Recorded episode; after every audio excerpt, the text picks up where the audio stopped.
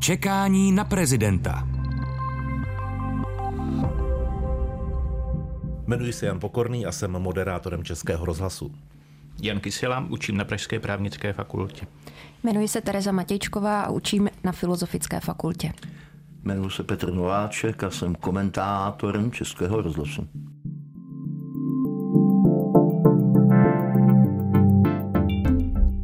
Čekání na prezidenta nebo na prezidentku. Inteligentní průvodce při hledání hlavy státu. V jednom z těch minulých podcastů čekání eh, na prezidenta jsme si trochu koledovali. My jsme tam totiž popisovali eh, osobnost eh, ukrajinského prezidenta Volodymyra Zelenského, zejména s poukazem na tu jeho výbavu entertainera, umělce, komika, stand-up, stand-up komika.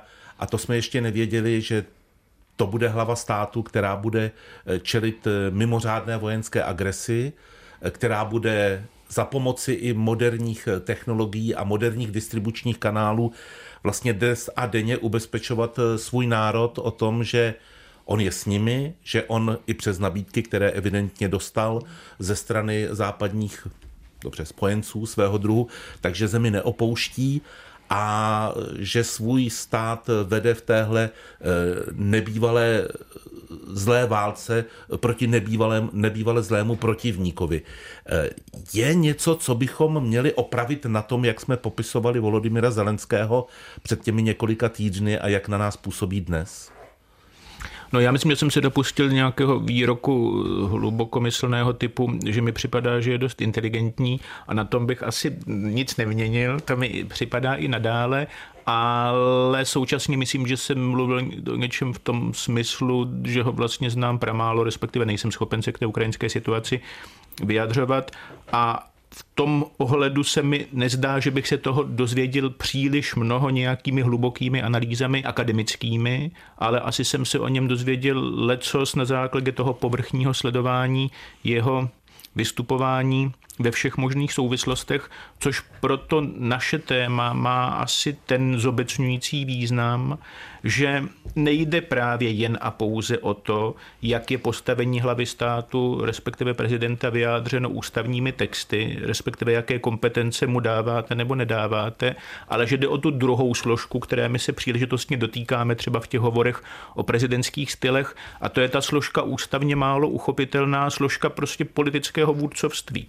Podíváte-li se na Spojené státy, tak dneska už to neplatí, protože Spojené státy jsou hrozně rozdělené, ale ještě před neúplně úplně dávnou dobou nešlo jenom o to, co přesně prezident podle ústavy má, ale ať je ten prezident republikán nebo demokrat, tak ho všichni uznávají jako národního vůdce to je něco, co může těm prezidentům některým významným způsobem eh, posilovat postavení, zejména v krizových situacích, že krizové situace bývají ty, které oslabují význam kolektivních těles a posilují hmm. význam monokratických orgánů, přičemž v závislosti na kontextu to může být silný premiér anebo to může být výrazný prezident. A to je podle mého soudu to, co se děje na Ukrajině, která má ústavní systém, který vytváří relativně silného prezidenta, ale je evidentní, že ta síla toho času nespočívá v těch ústavních předpisech, ale právě v tom charizmatu, v té schopnosti empatie, v té schopnosti mobilizace, zkrátka v tom, že aniž by to možná věděl, je to vlastně vůdce pro krizové stavy. Že byste řekl, že je to v něm. Že je to že vlastně je to, i součástí té jeho umělecké výbavy. Že je to v něm, nevím, nakolik si toho byl vědom, nevím, nakolik si toho byli vědomi jeho voliči, protože nevím přesně, proč ho hmm. vlastně volili, ale podle mého soudu ho teda ne- nevolili, protože se jim líbil v té, v té, v té komediální roli, ale zjevně se našel. No, oni ho možná volili i proto, že se jim líbil v té komediální roli, protože on měl že, rekordní podporu, asi 73% Ukrajinců a e, já jsem si teda zjišťovala, jakým způsobem vedl kampaň a to byla skutečně jako kampaň na sociálních sítí, plus teda hrál toho učitele, který se omylem stane prezidentem potom, co natočí virální video o úpadku Ukrajiny. Takže, takže, takže byl tímto způsobem vlastně přítomen v domácnostech, v domácnostech Ukrajinců.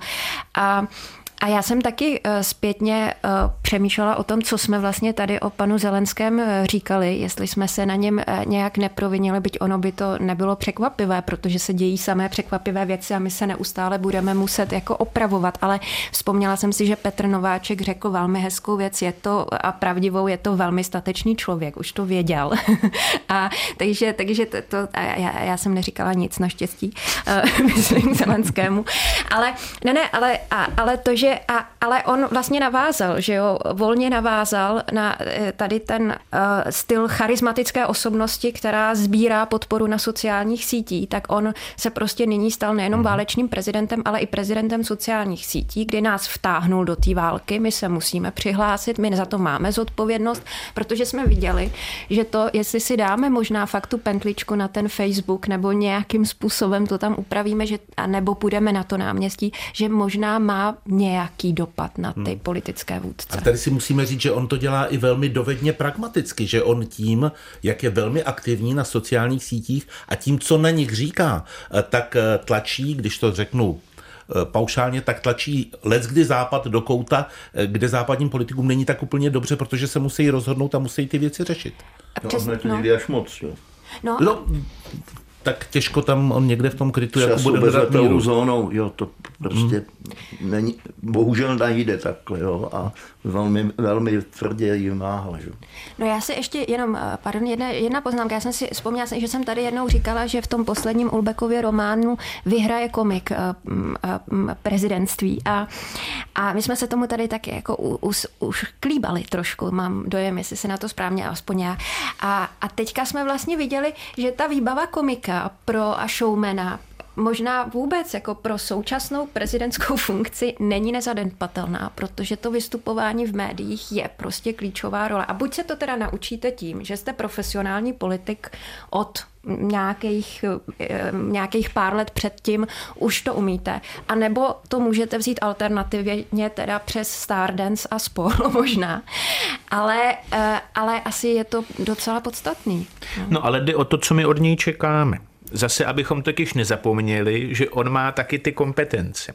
A ve chvíli, kdy celou tu roli vystavíte vlastně tak, že je to jenom v uvozovkách líbivá tvář, respektive dobře znělý hlas, tak to zase vůbec nic nevypovídá o tom, jestli je schopen s těmi kompetencemi nějak nakládat. Takže podle mě se ty role mají v nějaké míře překrývat, v nějaké míře potkávat někdy může jít o dělbu rolí. Jo? Když se podíváme na Británii druhé světové války, tak je tady velmi výrazná dělba rolí mezi premiérem a králem, protože každý může do toho do toho mobilizačního úsilí přinést něco jiného. Jeden má tu specifickou eh, legitimitu volební nebo politickou a ten druhý má trošku jinak postavenou. Tady je to soustředěno hmm. na té na té jedné osobě, takže tam asi dělba rolí v úvahu nepřipadá, ale jde o to, jestli od nějako, co od koho v kterou chvíli očekávat. Tak. Ne, to, to já naprosto souhlasím a tak je třeba říct, že Zelenskému nesmírně ta popularita klesala. Že jo? To znamená, uh-huh, jako uh-huh. v řešení reálných každodenních politických záležitostí, které měl v té zemi řešit,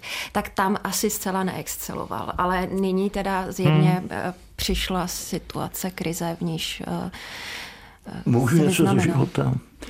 Mně chodí uklízet Ukrajinky. Všechny strašně pracujte, všechny strašně hodné. Já je, všichni mi říkají, že je přeplácím, protože to jsou většinou eh, ženy, eh, samoživitelky, nebo který vlastně manžel vyhodil, mají děti a, a tak dále. A tady že jsou zaměstnaný přes ty agentury, což se mi mimochodem nelíbí, to je teda hnus, co se tady děje. Že? A tak, eh, co chci říct, když nastoupil pan současný prezident Zelenský, tak oni byli nadšení protože zaprvé měli zkušenost s těmi předešlými prezidenty a říkali mi, cestě ta Ukrajina už je úplně rozkradená a tam už lidi nedostávají důchody a, a tak. A, a víte, jak on zač, začal dělat tu politiku? To bylo jak národnici. On prostě vyrážel z Kieva do různých částí e, země a tam pře, dělal přepadovky na úřadech si nechal nastoupit, nechal si předložit nějaký, nějaký výkazy jejich práce a když se mu to nelíbilo, taky na místě odvolal a nominoval tam někoho jiného. A já jsem říkal, to se vám líbí, jako Aničko? A ona říká, no ale tam ty nedělali nic a on takhle udělal v té zemi pořádek. Navazuju na vás, Terezo. Ona je, bude opravdu něco jiného být prezidentem ve, a na Honzo na vás taky ve výjimečné situaci, jako je tato. Kdy to je národní hrdina, vůdce, který ho národ miluje, člověk evidentně s charakterem. A něco jiného v té době mírové, kdy ten prezident má nějaké pravomoce a těch se musí chopit a nějak s tou zemí naložit, pokud je to v jeho možnostech. Mimochodem, když jste teď popisoval ty začátky, tak mně teda připadá, že ne úplně nepodobné byly začátky Vladimíra Putina. Jo? Že teda zdědil hmm. zemi ve značné míře rozvratu a začal teda v přeneseném slova smyslu sekat hlavy a na to obyvatelstvo to zjevně působí teda povzbudivě, že teda někdo přišel vymést ten Augiášův chlív, ale může to mít teda určité následky negativní, které teda v tom Rusku vidíme. Ale je to, myslím, jako dost podstatná připomínka, protože my tak samozřejmě jsme pohlceni sympatí k té bojující Ukrajině ale myslím si, že by to neměla být sympatie, která úplně teda zablokuje všechna možná nervová spojení, aby nám přestaly fungovat mozky, protože úvaha o tom, že Ukrajina by měla být teda bez dalšího členem Evropské unie, mi připadá třeba úplně racionální právě proto, že ten stát přece nefungoval dobře. To není tak, že to je hmm. jako v báječném stavu a najednou tam vtrhli rusové a tak se to všechno hroutí. Tak jako jsou ruští oligarchové, tak byli ukrajinští oligarchové. Sledujeme-li ukrajinskou politiku posledních 20 let s nejrůznějšími revolučními zvraty, diskontinuitami, není vlastně náhodou, že taky ti prezidenti neopakují, že jsou zvoleni s vysokou mírou podpory a končí s minimální mírou no, podpory. Takže si nakradou, postaví si zlatý palác a ne, takže, takže Ukrajina má samozřejmě spoustu různých problémů, které by bylo pěkné, když by se jí podařilo řešit, ale musí je, obávám se, z větší částky řešit sama, že tohle to už teda mezinárodní veřejné mínění nezařídí. Ono je to dáno i tím, že většina z nás vlastně sleduje tuhle unikátní situaci jako jednoduchý příběh, kdy je na jedné straně jasné dobro, na druhé straně jasné zlo a když budeme porovnávat eh, různá vůdcovství nebo různé typy vůdcovství, tak musíme říct, že Vladimír Putin je vůdce, Volodymyr Zelenský vlastně taky Vladimír, hmm. je, je vlastně taky vůdce, ale že není vůdce jako vůdce. Každý má, pardon, každý má jiný typ charizmatu, ale na mě třeba Vladimír Putin moc jako člověk s charizmatem nepůsobí,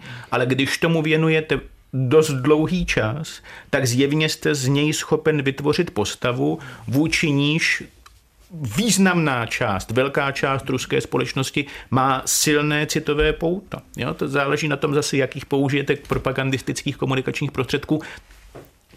A to se odehrává v případě Putina v monumentálních kulisách Kremlu. Že? To, to, to taky není zanedbatelné to prostředí. A i, ta, i, ty, i, ty, i ty mediální výstupy. A hlavně ta ideologie, kterou eh, on si vytvořil, že, se spoustou naprosto živých argumentů, ale to je taková ta šedivá propaganda, že smícháte pár prav, tak to úplně desinterpretuje, která vlastně stojí na tom, co když si řekla Kateřina Veliká. Moc Ruska sahá až tam, kam dokročila bota ruského vojáka. Hmm. To je přeci to samé od té doby. Mustr eh, sovětských komunistů, že za zakládáním eh, dělnicko-rolnických vlád eh, za finské války na finském území, eh, po baltských republikách, Maďarsk roku 56, Jánoš Kádár to dokonce přivezl na sekretariát na sovětském tanku, že jo, v Afghánistánu. Tady to mělo být v roce 68 dělnicko-rolnická vláda Aloise Indry, jenomže prezident Svoboda jim to nepodepsal. Když to je pořád to samý, to je pořád stejný mustr. A když si poslouchal eh, prezidenta Putina v tom šíleném projevu eh, eh, jeden a půl dne před zahájením útoku na Ukrajinu, tam to přece všecko je až po tu s proměnutím takovou tu melancholickou lids, ruskou duši. Jo. A tohle, když do těch lidí ústíte a když jim vykládáte, že prostě to je vlastně obrovská země a jedna velká kultura a, a tak dále, no tak to na někoho může působit.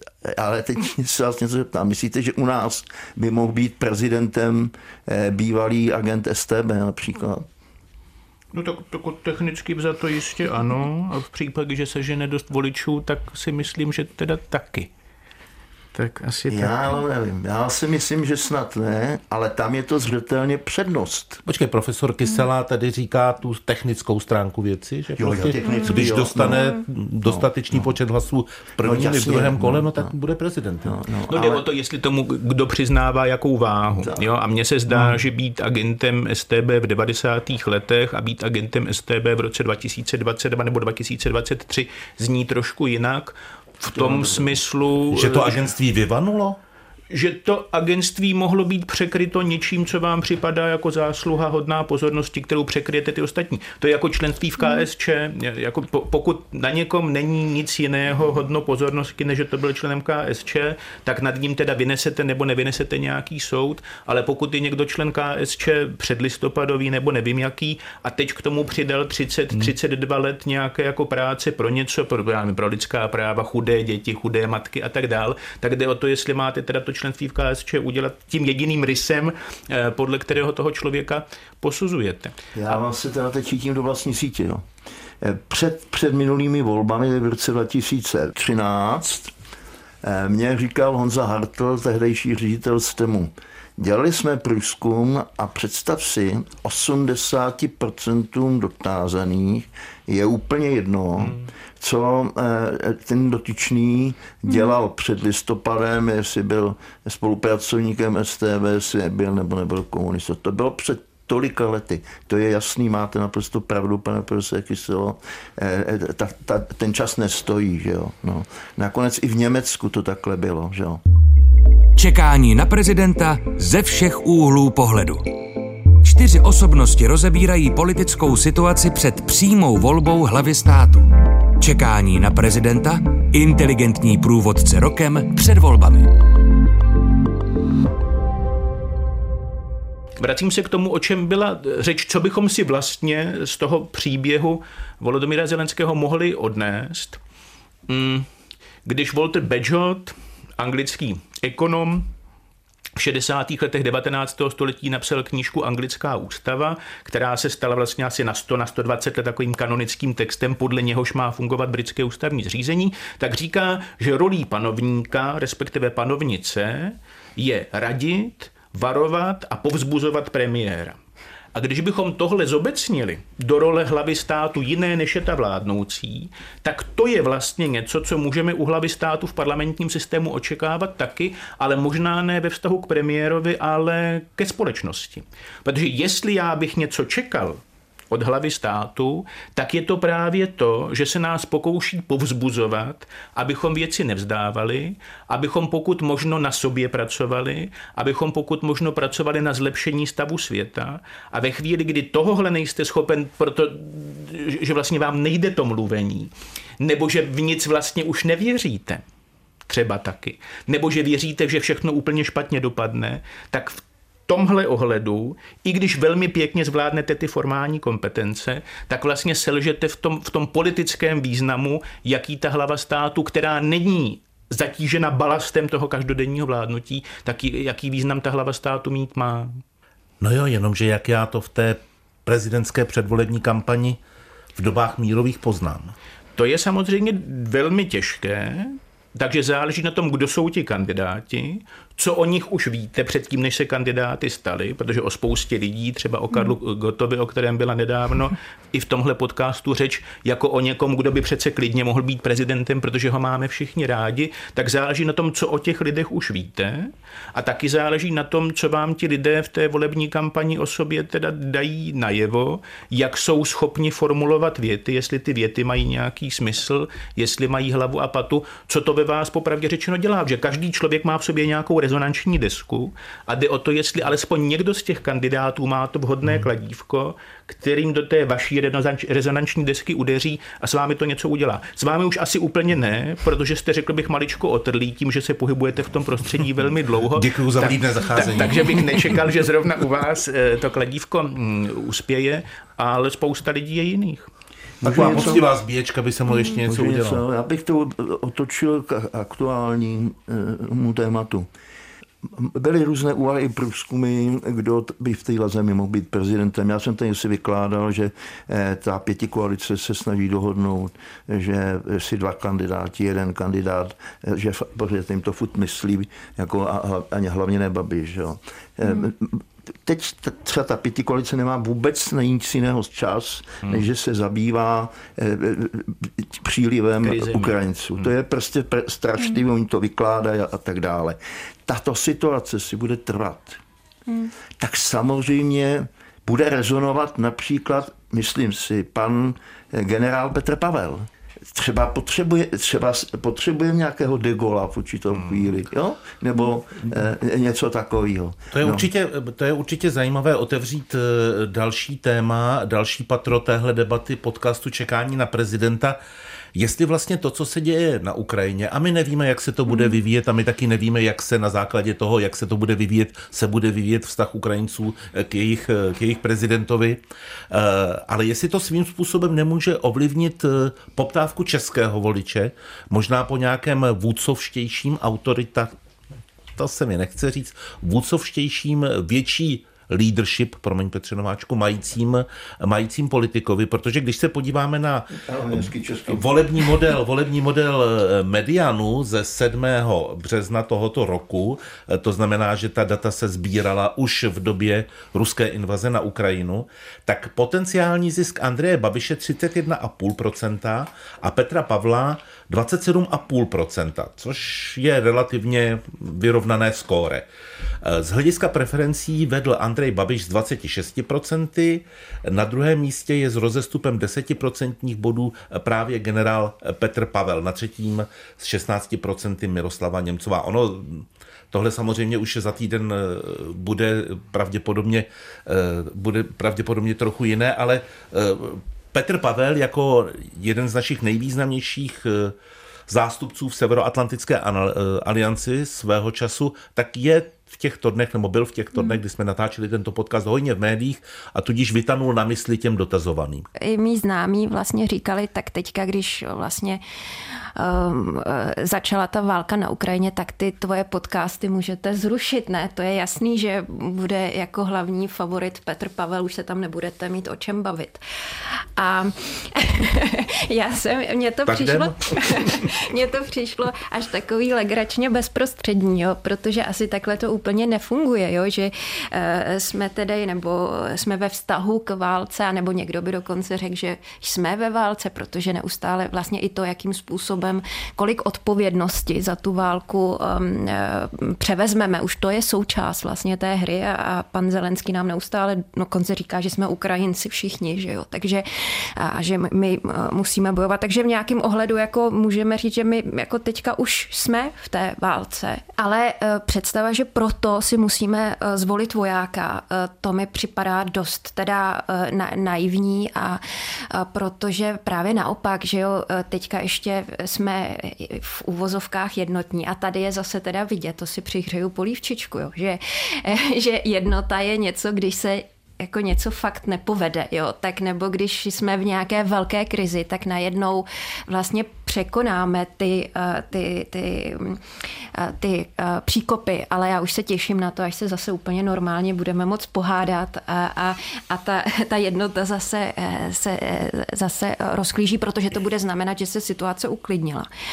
A a, no a myslím si, že právě eh, jako jestliže za rok budeme volit, tak eh, budeme válkou tak unavení, že eh, pravděpodobně nebo možná jo, ta situace se ne, ne, ne, nevyřeší asi během pár týdnů, že voják může, který se navíc bude neustále vyjadřovat k té situaci, která začne být podstatně méně černobílá, protože nakonec teďka my ještě sledujeme nějaký jako ten přenos vlastně, kde máme dobro, kde máme zlo. Ale oni, eh, on vlastně Zelensky bude mít před sebou obrovskou výzvu zklamat vlastně svoje podporovatele, protože on nemůže vyhrát 10 ku 0 ale eh, jako války se ukončují tím a vítězí ten, kdo domluví nějaký mír a to nebude asi jako nikdy absolutní vítězství Zelenského a ten kompromis bude nevyhnutelný. Že? A nedávno se hovořilo o špinavém kompromisu, tak já jako nevím, co ty lidé chtějí. Jako, jo? Teď přece jako přesně jak jste tady um, kolega Kysela hovořil o ruském obyvatelstvu, tak my často to vlastně tematizujeme tak, že je tam jeden Putin a toho, kdyby jsme vlastně se ho zbavili, tak už by to bylo fajn, jako kdyby to Rusko bylo uneseno nějakým jedním padou uchem. Ale oni nepochybně už tam mají připravenou náhradu. Dneska už je to na seznamu, už, už jsem si ho prohlížela, jednu, jednu z, těch, z těch nabídek. A teda nevím, jako jo. Takže Rusko zjevně ne, ne, nezmizí a Ukrajina asi se nebude muset, tak jak eh, tady zaznělo EU, no tak nevím, jestli se může Ukrajina rozhodnout, jestli západ nebo východ. Ona má být asi mostem. To je možná její nejdůležitější jako eh, pozice, nejtěžší taky. Ale no ale takže to bude jako konfliktnější, konfliktnější, konfliktnější a kdokoliv se k tomu bude eh, neustále vyjadřovat a Petr Pavel bude ten, který vlastně ponese tady tu zátěž, která se nyní zdá být příležitostí. Ona je nějak příležitostí, ale může být obrovskou zátěží. Čekání na prezidenta. S filozofkou Terezou Matějčkovou, ústavním právníkem Janem Kyselou komentátorem Petrem Nováčkem a moderátorem Janem Pokorným z Českého rozhlasu o nástrahách, které přináší přímá volba prezidenta.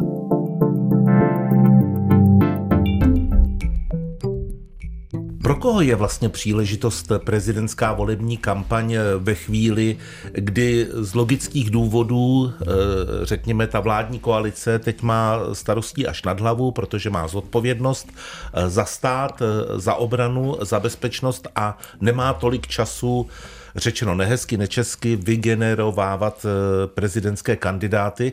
Je tady někdo, kdo téhle situace rád využije?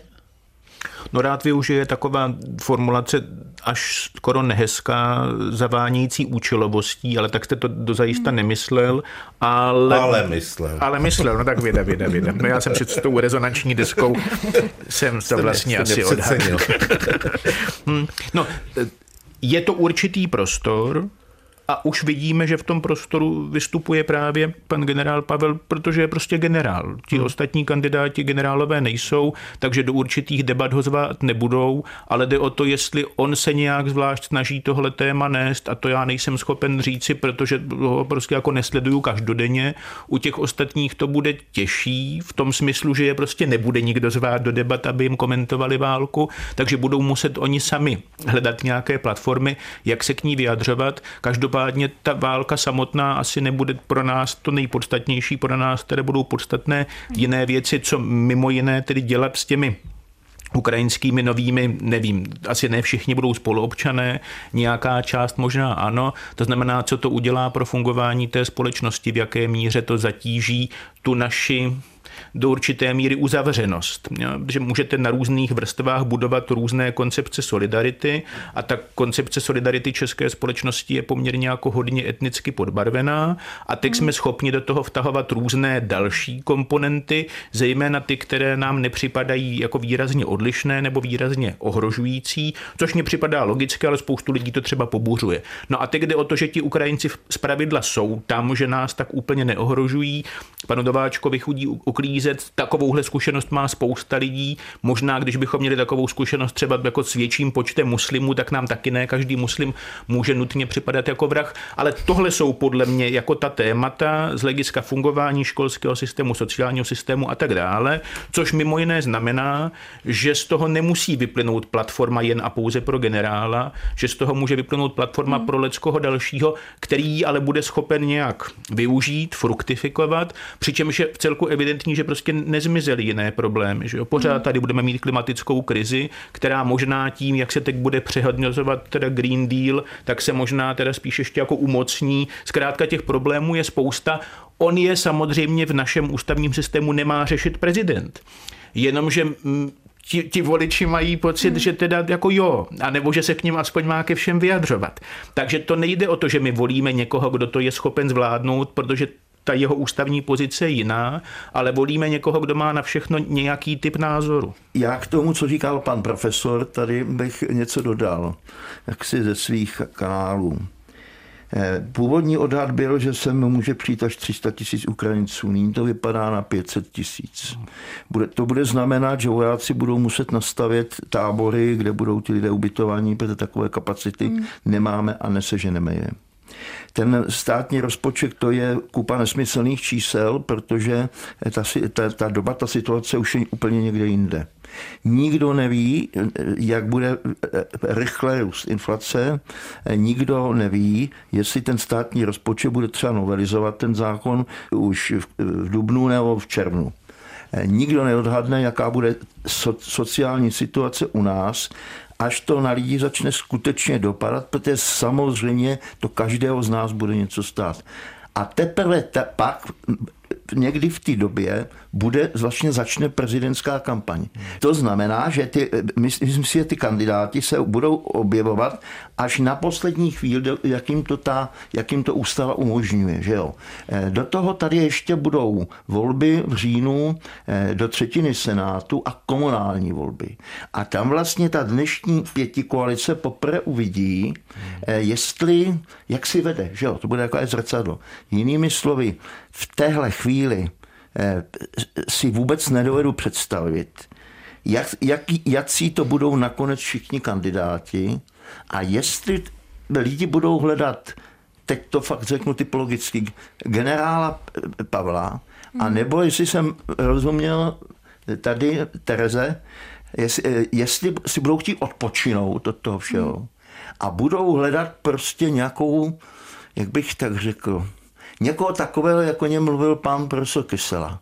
Někdo, kdo by prostě dovedl eh, vlastně dávat tomu národu příklad, mm. naději a tak dále. No. Jedním slovem nebo dvěma slovy, vést ho. Na to se ptám záměrně v souvislosti s tou eh, předvolební kampaní, jestli nemůže nastat i situace, že někteří z těch, kteří až potud eh, mají nutkání podlehnout tomu vábení a kandidovat eh, na hlavu státu, si neřeknou, na základě toho, co nyní říkáme my o Volodymyru Zelenském, teď podívejte se, to není legrace. Když potom nastane ta opravdová krize a v našem ústavním systému eh, zatím hlava státu musela řešit eh, začasté krize politické, krize ústavní, eh, tak najednou by měl být tady někdo, kdo by seděl na tom Masarykově koni, kterého dostal od armády a vedl národ do bitvy?